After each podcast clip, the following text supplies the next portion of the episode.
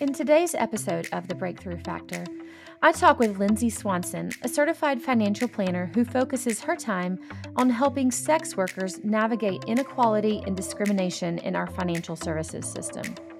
Lindsey has faced challenges at almost every turn, from having unsupportive parents who withheld her high school transcript so that she wouldn't be able to go to college, to having to face prejudice in the workplace when she sought out opportunities to level up in her career. The empathy she learned through these experiences, though, eventually fueled her to open her own planning practice, Stripper Financial Planning, where she is now advocating for and educating sex workers to be able to utilize the social structures we have in place here in America to help build wealth for themselves and their futures.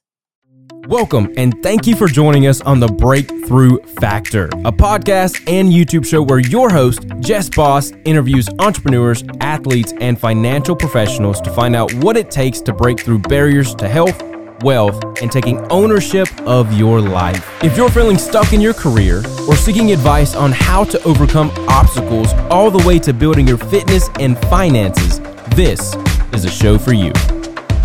So today I have with me Lindsey Swanson. I am, oh my word, I am so excited about this interview because her story, the first time I heard it, I think I had picked my jaw up off the ground a thousand times. I'm Lindsey Swanson, I'm a certified financial planner representative, um, and I run my own firm out in Northern California called Stripper Financial Planning. So I specifically work with sex workers.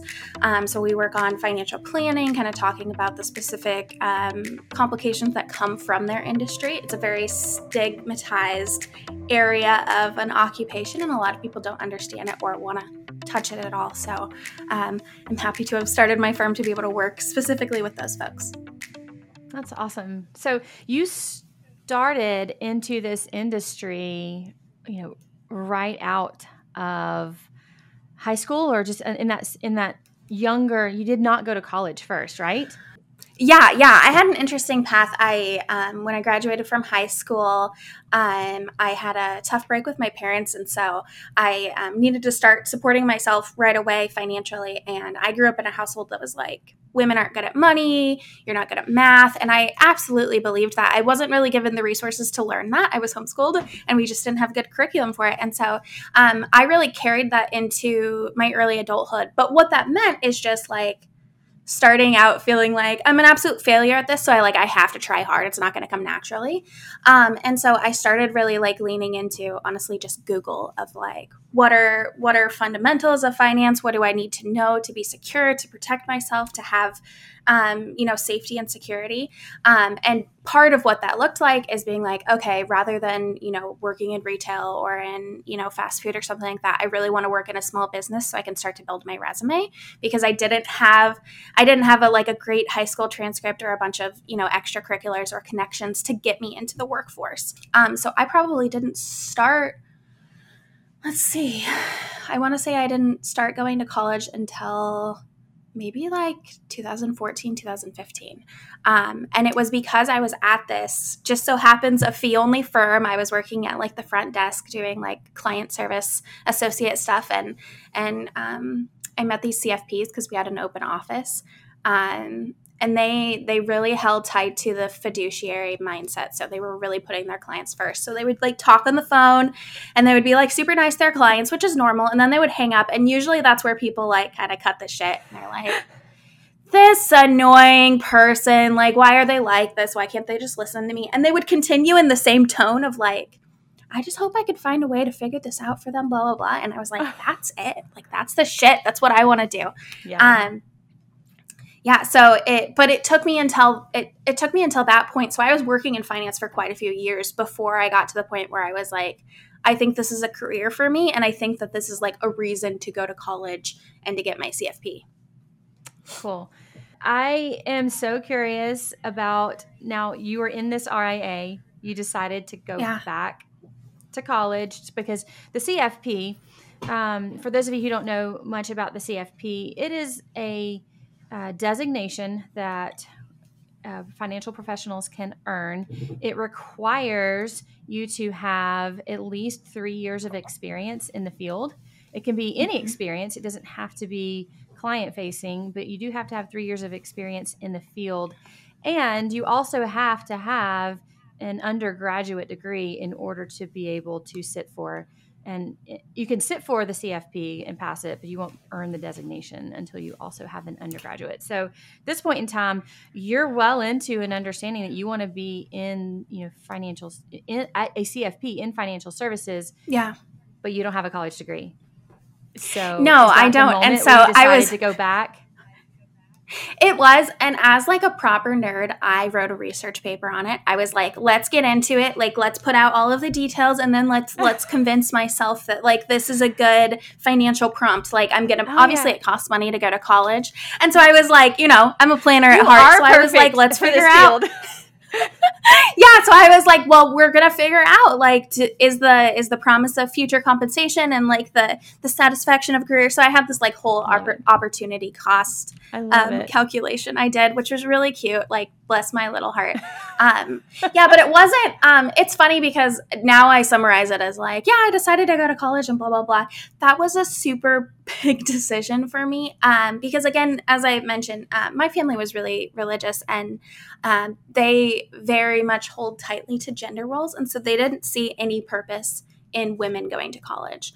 But part of that part of what was hard is that i was homeschooled and my parents had my high school um, transcript I like almost oh, lost man. my train of thought. My high school transcript. And so you if you've ever gone to college, you know that to apply to college you have to have your high school transcript. So it was like a real problem for me because they wouldn't give it to me because they weren't supportive of me going to college, which like isn't that cute?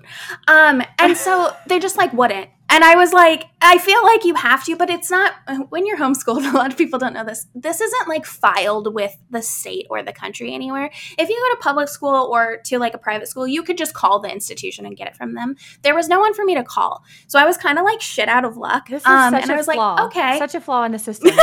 it's it's a really and and whenever people are like now now especially with the pandemic people are like you know i might just like homeschool and live in a van you know and kind of like go out on the road and just like experiment with my kids education. And i'm like oh my god please don't do that. It really fucked me up. Like please don't do it. Um, but you can't say that. So i have to be like yeah that would be alternative. That'd be kind of cool. I wonder if they would like learn to read and write and oh, stuff. that would be interesting. Um, yeah I'm not fun. Um, but anyway, so it was like a real problem because I was like, how do I get into college? And so um, I wanted to go, and I eventually did go to the University of Alabama because they have an online program um, that encompasses the CFP curriculum. And so I was like, this is awesome. I'll do it all at once. Great. Um, I couldn't get in without my high school transcript. I like asked them, I was like, because I've been in customer service for a while. So that's like all of my job, just being like, what if we didn't have to do that?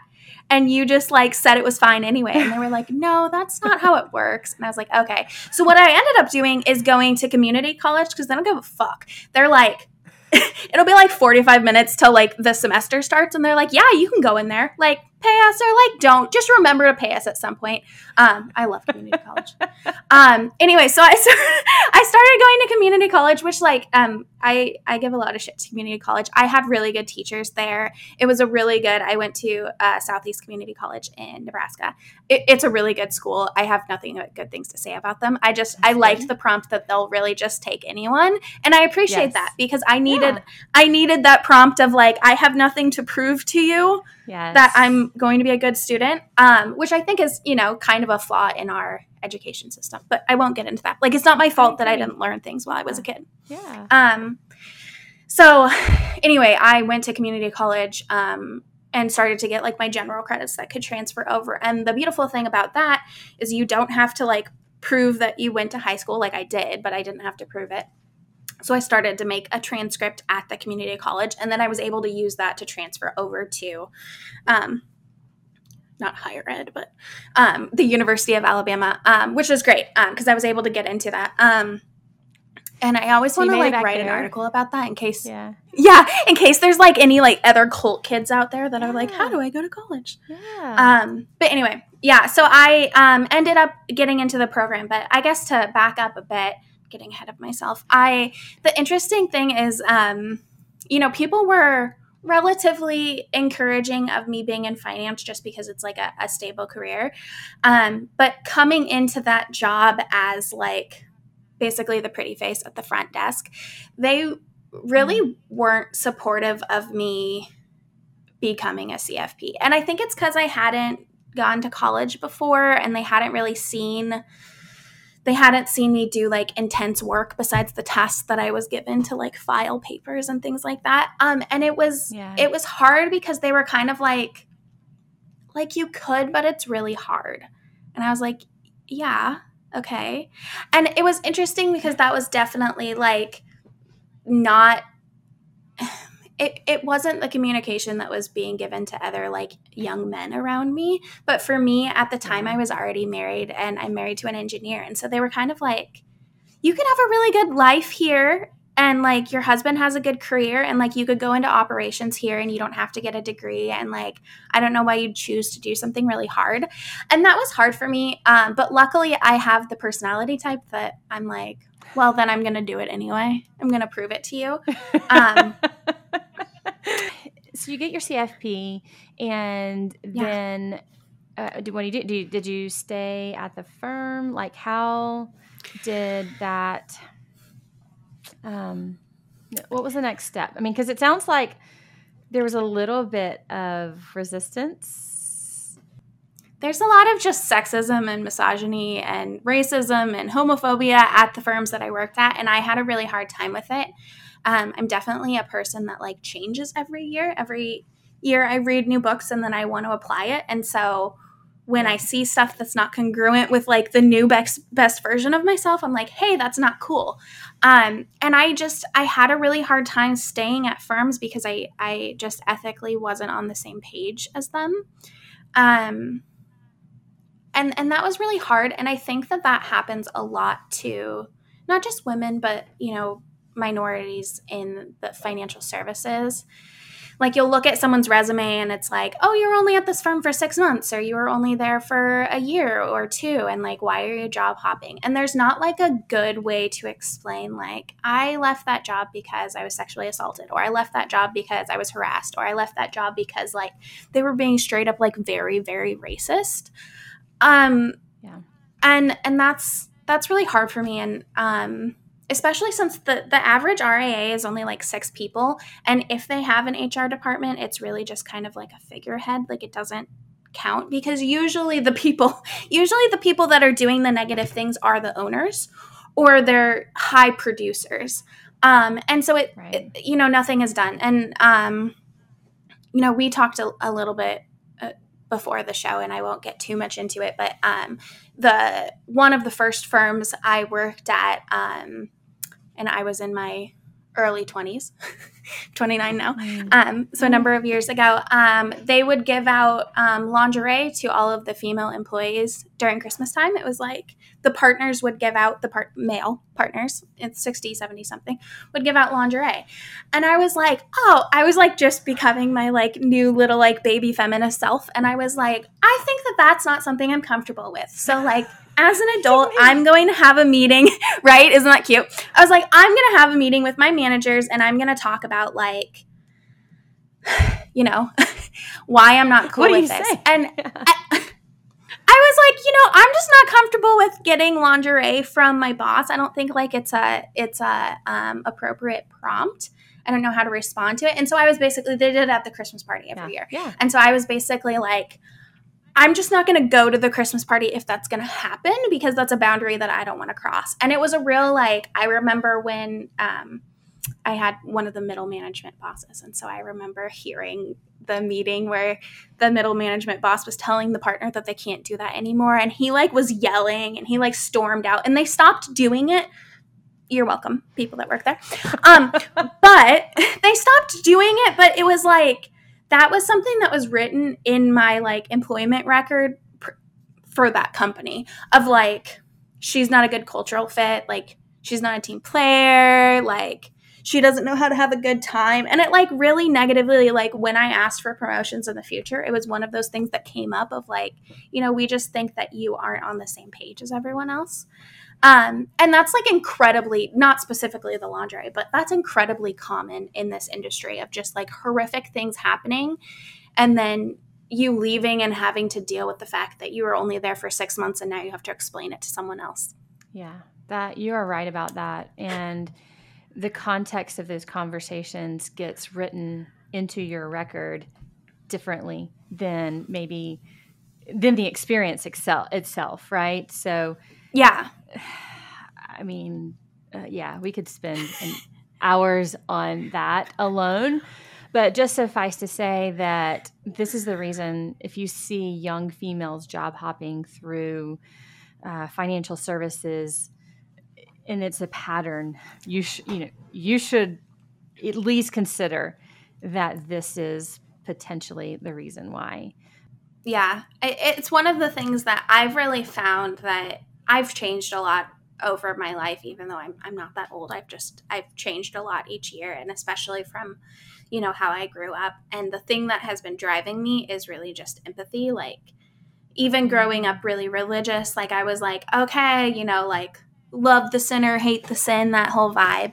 Um, but I didn't see how, when I went to apply that, uh, like when I finally, because I grew up in the Midwest, so I didn't really meet anyone who was different from me for a very long time. So when I started to meet mm-hmm. people that were different, I was like, that actually is kind of shitty like that approach. And i was like i i don't like i don't think that's empathetic. And like just to follow it's like not. my gut best yeah my best version of myself i'm like that's not that's not understanding their perspective. And so that's you know been something that really as i've left firms as, as and as i've figured out like what type of professional i want to be that's been a force that that is pushing me in that direction of like at some point when I have power, when I have success, when I have the right amount of experience, when I have the right designations, I want this to be different. Like I want my impact to be different. Mm. And that's really what has kind of led me into like each firm I had hoped that I could find a place there and find find a purpose and like a client focus that like really spoke to how I view humanity and mm-hmm. who I want to serve. And that was just really hard. Really, as soon as I, I felt like I had the opportunity to start my own company, that's what I that's, that's what, what I did. did. Yeah. And that's what I did. And it's interesting because like that is really what the industry tells you to do. Like they're basically like, well, if you have a problem with this, then like you should start your own business, or like your opinion will matter once you have your like name on the building. Yes. Um, and so I was kind of like, hmm, you know, I, I think that's a stupid answer because not everyone wants to start a company. Right. Not everyone is in the place. Like you can't like a single mom with like toddlers is not going to start a company. Like that's not the right choice. Like you need you need the structure of like benefits. Um, but I felt like I was in a place where I really could. And so I just kind of like jumped ship. And then I was like, you know, if I'm going to do it, let's be the most authentic version of myself. Like, let's work with the let's work with the stigmatized people around me like let's have a completely different fee model let's you know like be an authentic version of who i am and not try to put on you know a charade of like the most professional version of me which is why i'm wearing a t-shirt I love it. And two, it sounds like in your story, because you're right. I mean, we talked earlier before this, so I could get. I'm so glad we did because there's so much here. you and I can turn this into like a show, not just an episode. For but, sure. Yeah. um, but it sounds like, you know, that that piece about you that kept pushing you to do more to uh, shift to a different place because of your values and how important those values were to you. The empathy that you mentioned the the fact that you cared about someone as a whole person instead of just an aspect of them.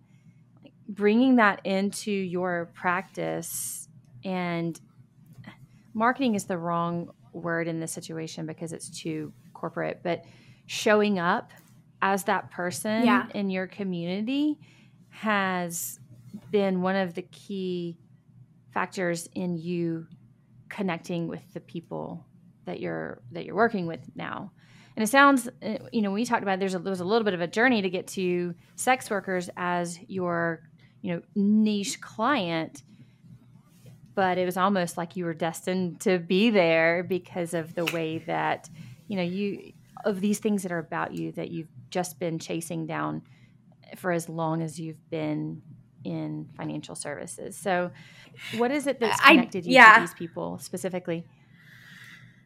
Um, so I will just real quick. One of the nice things about like publicly, I guess, um, connecting with a niche, in my case, sex workers, is that people do come out of the cracks. So initially, when I started, I was like, no one else is doing this, so I'm just gonna do it because like there's not an expert out there. Like if there what I was initially looking for is someone who had experience in sex work and then became a financial professional and then was really leaning into this and and and had all of those experiences. I didn't find that yeah. person. And so I was like, yeah. you know, there there is a struggle anytime you don't have personal experience with the demographic to be like, okay, is it is it helpful for me to focus on this group of people? Is it like insincere or you know in in some ways like shitty?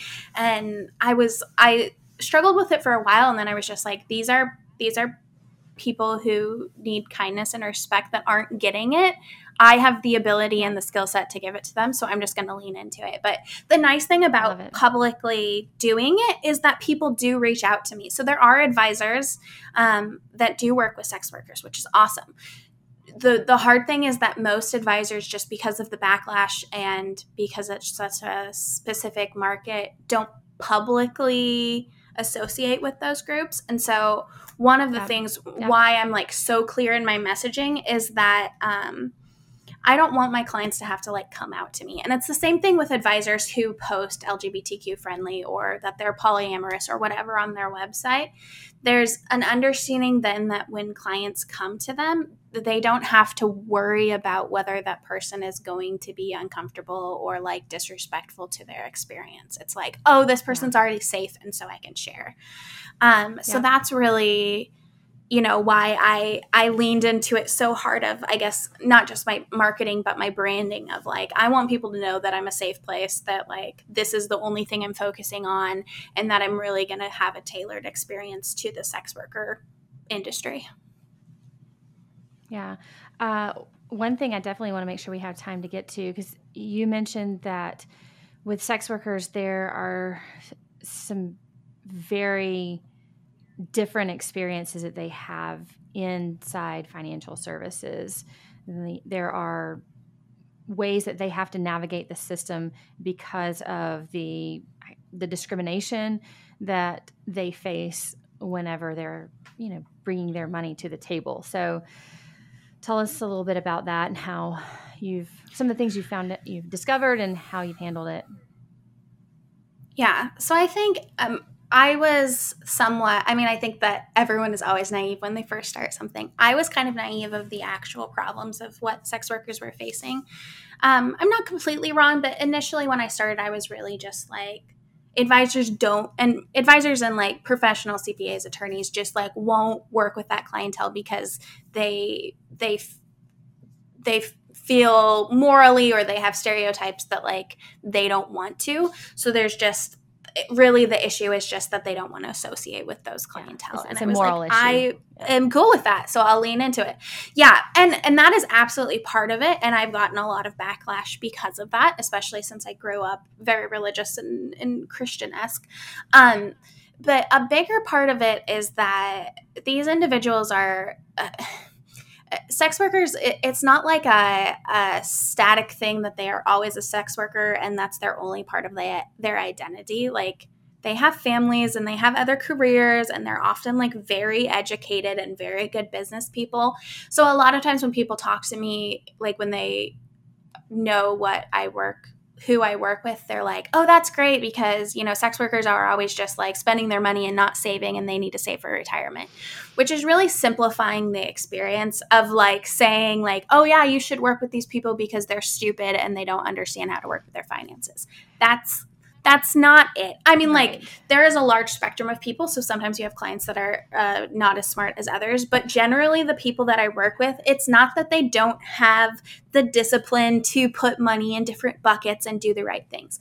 It's that the system that they're working with is skewed against them and is actively discriminating against them. So, for instance, I've um, you know, I had a client that previously she had um, money in a Wells Fargo bank account, um, and her assets were frozen um, for like I want to say it was like nine months. She wasn't able to access them because in the terms and conditions of uh, the user agreement with Wells Fargo, there's like a morality clause, and this is there at most banks and institutions. It, it's kind of crazy, actually. But basically, the morality clause is like, you know, if you engage in any obscene or pornographic or sexually explicit activity, we have the right to freeze or seize your assets. And no one no one reads terms and conditions. Like we all know we don't have to because we assume that the system is fair, I guess. So we're like, if they put this, they wouldn't put something that you check the box and then they can take your money. Like that's not the assumption that we have, mm-hmm. at least in the United States. Yeah. Um, so so it's really hard for individuals because like um if you're in a discriminated group like obviously people are advocating for themselves but there's there's that liability of like i don't necessarily want to call my bank and be like hey i'm a sex worker are you going to discriminate against me um so one of the things that I've been doing, one of the things yeah. I've been doing a lot that I have the advantage of doing because I'm not a sex worker is calling institutions and like my last, I guess probably month or two has just really been focused on reading terms of conditions to find morality clauses. If I find them or don't find them, reaching out to the institutions and being like, why is this a thing? Can you come out and say that you're sex worker friendly? Because, like, I'm not going to recommend to my clients that they keep their emergency fund in Wells Fargo if there's the possibility that Wells Fargo is going to like seize or freeze those assets. And it's right. especially coming from, like, you know, because you're a financial planner, but coming from my financial planner background of like having all of these boxes and the steps that you follow it kind of doesn't apply because there's so many other risk factors. Um, and all of my clients, I didn't talk about this earlier, but all of my clients, um, to be my client, um, you have to be working legally in your area. You have to be accurately reporting your taxes. And that's just for my, because I'm registered with the state and I have to jump through a right. bunch of hoops. That's not like a, a morality thing for me, but I just want my business not to be shut down but my clients are all interacting completely legally so there's there's no reason that these institutions should be discriminating against them i hope you found some advocates and some people in the industry to to work with you know who are those people and then are there institutions that you've been able to connect your clients with where they don't have morality clauses or there's not as much sti- you know, there's not stigma attached to the interaction. Yeah, I mean that is a that's a really big part of what I'm doing. Um, and I would say even more so than a lot of times we think about like investments and financial planning being the core of what we're doing. And it's not that I, I don't do that, but I would say the main focus is trying to find like safe and professional processes and people that my clients and not even just my clients like the sex worker industry in general can work with. So i recently released like a banking and crypto um, best practices document. It's I, it's not behind like a paywall or anything. Cool. um, but basically being like this is how you should separate your assets this is how you um, best practices for separating you know between um, kind of like your sex worker identity and your government identity um, to protect yourself. Um, and part of that goes along with, you know, here are the institutions that have said that they, you know, supposedly are don't discriminate or are um, are supportive of sex workers. Here are the like the CPAs. Here are the attorneys. Um, so I have found those people, and part of it too is just that like it's not the large it's not going to be at least right now it's not going to be the large organization like wells fargo like being like sure it's fine so it's like part of it is just that you know there probably is a bank out there that's like an ally and super supportive and i just have to find them and be able to share that with my clients Right. um, so that's one i actually have a call with Yeah. a bank this afternoon that i like fingers crossed um, is going to say that they're sex worker friendly just because i want to make sure that i'm, I'm giving people the resources to succeed um, yeah so i mean that's a that's a a big part of what i'm doing so if you can't put money in a bank right then like why don't you just keep it in a jar or you know why but what's in that what's happening as a result of that is that your clients uh, can't buy houses. Your clients can't you know get custody of kids in custody uh, you know uh, arrangements. Like it, it's it's affecting their personal life and their ability to build wealth and their ability to create wealth for their future generations of their family. Like it's a huge deal beyond just the ability to house money inside of a bank account. Yeah, yeah. It, it runs really deep and I, I like sort of feel like I fell into like this death trap conspiracy theory, but it's not a comp- conspiracy theory. It's just like the the normal life that people deal with um, if they're if they're sex workers or in other stigmatized groups. But um, yeah, I mean like so generally speaking there's kind of like you know you technically can live somewhat off the grid you can just take cash for things you can pay for things in cash there is an ability and, and i live in humboldt county and a lot of the cannabis community does that. They stay off the grid. Um, that really keeps you from participating in a lot of the structures and game that is capitalism. And um, i won't get into it but i'm not a big fan of how the systems work. I don't think they're fair yada yada. However you we're still here. We have to play Right. the game. So that's a lot of the Right. conversation i have with clients of like even if you're not supportive like i don't expect you to be supportive of how the housing system works and how um, you know landlords work and the irs and and you know the government in general however you're really keeping yourself in a part of society that that can't in a lot of cases move past the poverty line or Mhm. move into another area of sec- of security in your economic situation because you aren't a part of this. And and part of it is is what we talked about of like um, you know to get most leases and to get a mortgage you have to have proof of income. Um, so if you don't have you know your your pay stubs from your employer and you're a small business then you have to show them like your balance sheet. And that's something that a sex worker can do but you have to be working with an institution that's respectful of that. You have to understand how to do it and there's not a lot of structures telling people how to do it so that's one of the things i'm doing but i it it runs into each angle like um even if you're doing like childcare or you want to pay for your kid to go to private school or you want to pay for your kid to go to college like the, all of those systems are connected and talk to each other especially like Right. the the you know like financial services departments of each of those so if you Mhm. are like a nomad and you don't have anything to report, you very quickly can't get far in the system. Um, and the same thing with having, you know, healthcare or um, paying your taxes or um, any sort of like government programs um, to help people. And um, it all just kind of runs together. And so you have to figure out how to play the game, how to interact with the system in a way that is helpful to you. And so, um, you know, part of my work is finding those people that are going to treat my clients fairly, and part of it is advocating for the change that I want to see. And I quickly realized that, you know, the clients that I'm working with generally are opting into the sex work system. They have options because they have enough money to pay me, right? um, there is a whole spectrum of people who um, you know would love to be doing something else or are doing this for a period in their life and want to change um, and so i try as much as i can to have like the work i'm doing also benefit them so it's not just like the the upper crust Yeah. Yeah. Yeah. And that's cool because I see that really in so many niche firms.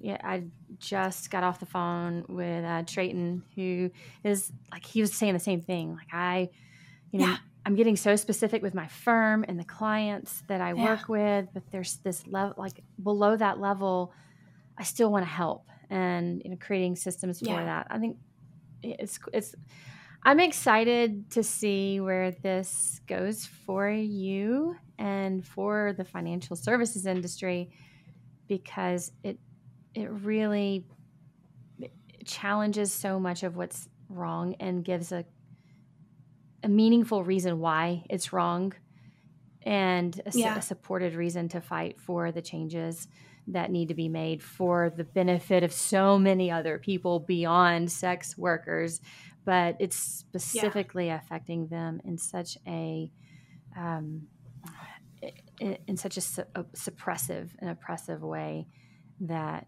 there's reason yeah. reason to fight to change that. Um, I, I, think we'll. I've got one more question, then we'll end here. You know, I love yeah. the I the conversation that we had. You mentioned that you know wh- one of the things, and there's so much overlap to any other financial services niche is helping them understand the importance of wealth building for the long term and what do they need to do to get their lives you know set up so that they maybe they have options now and they're choosing to be a sex worker but i don't know anybody who wants to choose to do any kind of work after age 70 so you know uh, but it, it requires yeah. some work to get to that point. So in order to continue to have options throughout their life and in their finances and in their wealth there are things that they need to be doing. So what are some of those things that you're doing with them to help them help set them up for the future yeah i mean there's definitely parallels to i think that even just in general retirement is kind of changing. People are kind of like i don't like I probably want to work after 50, but I want it to be optional or I want it to be something that's more interesting for me to do. And a lot of times for sex workers, it's like, it's not that they're even disliking, like if they're a dancer, it's not that they're like necessarily disliking dancing. It's that right. being on your feet in the middle of the night for long periods of time isn't something that's really sustainable for anyone, even if you love doing it. And so being able to figure out how do I transition, you know, how do I build safety nets? Um, a lot of times if you a lot of the safety nets that we have like even like the two of us are dependent on if you have a spouse or if you have parents or if you have those structures in place. A lot of times because of the stigmatized works stigmatized work those structures are being displaced in their life. So it's about mm-hmm. you know um, putting it's about you know understanding the benefits of health insurance. It's about putting those emergency funds into place. It's about um, you know, building up a nest egg so you can transition to a different line of work if you want to, or even like a different line of work within sex work. Um, but a lot of it is are the same strategies as the, you would use with other clients. It's just that we're making sure first and foremost that those banking institutions or right. those custodians are going to be respecting the clientele and not discriminating based on um, you know, based on their occupation. Um, and a lot of the benefit that I have is just that. And one of the reasons why I'm so loud right now is um, I want to, a lot of these institutions have never thought about it. They, yeah. like, probably internally they've discriminated against it, but they're like, the people in the C suite have never been like, I wonder if we should treat sex workers like humans or not. I don't know eh. and then they like go get coffee you know? Um so part of it is like why i'm in because my clients don't really read like the wealth management magazines but one of the reasons that i'm like in there is to kind of like be in people's face of like hey like learn about this. This is part of society. Like there's no reason for you to discriminate it discriminate yeah. against these need, people. Like people educate yourself yeah, like be uncomfortable now so that like when you meet a sex worker, you're like, oh, I remember that article I read about someone not treating you like shit, and that would be interesting. I wonder if I tried that. Um, so you know,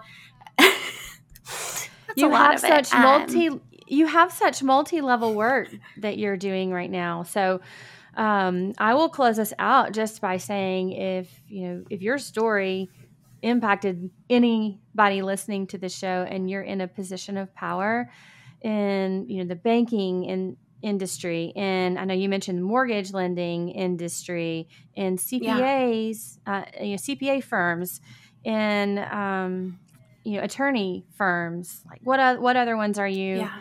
um, custodians yeah a lot yeah custodians is a big one right now mm-hmm. yeah yeah any like in any others that has that has overlap with what we do as planners please reach out to Lindsey and connect with her. And i mean i know like i said from our conversation before and even through this conversation you're do you're doing your due diligence. You're doing the work. You're reading through those disclosures and uh, the terms of you know terms of service. It, it's just a matter of someone on the other end of that caring enough to meet you there and figure out how to you know make it more equitable for sex workers and for other discriminated groups. And so, all she's there. You're in it.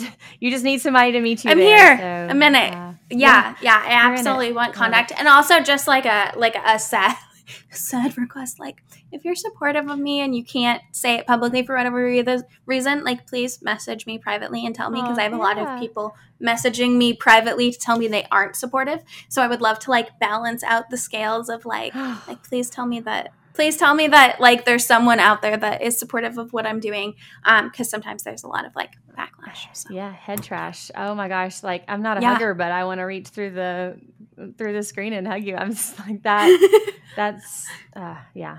Um, I'm gonna let Lindsey uh, close us out with how we can get in touch with you if we want to reach out. What are your best ways for yeah so um basically everything is stripper financial planning um so i'm the most active on twitter right now which is like stripper financial planning but like kind of suppressed so it's like stripper fin um and i'm on instagram um i do have a substack as well if you want to subscribe to that um and I also have a podcast, Escape of Vanilla. So if anyone's interested in being on my podcast, um, we talk about a bunch of things, but um, also ice cream. So if you're interested in ice cream, um, but yeah, I would love to hear from you. Um, reach out.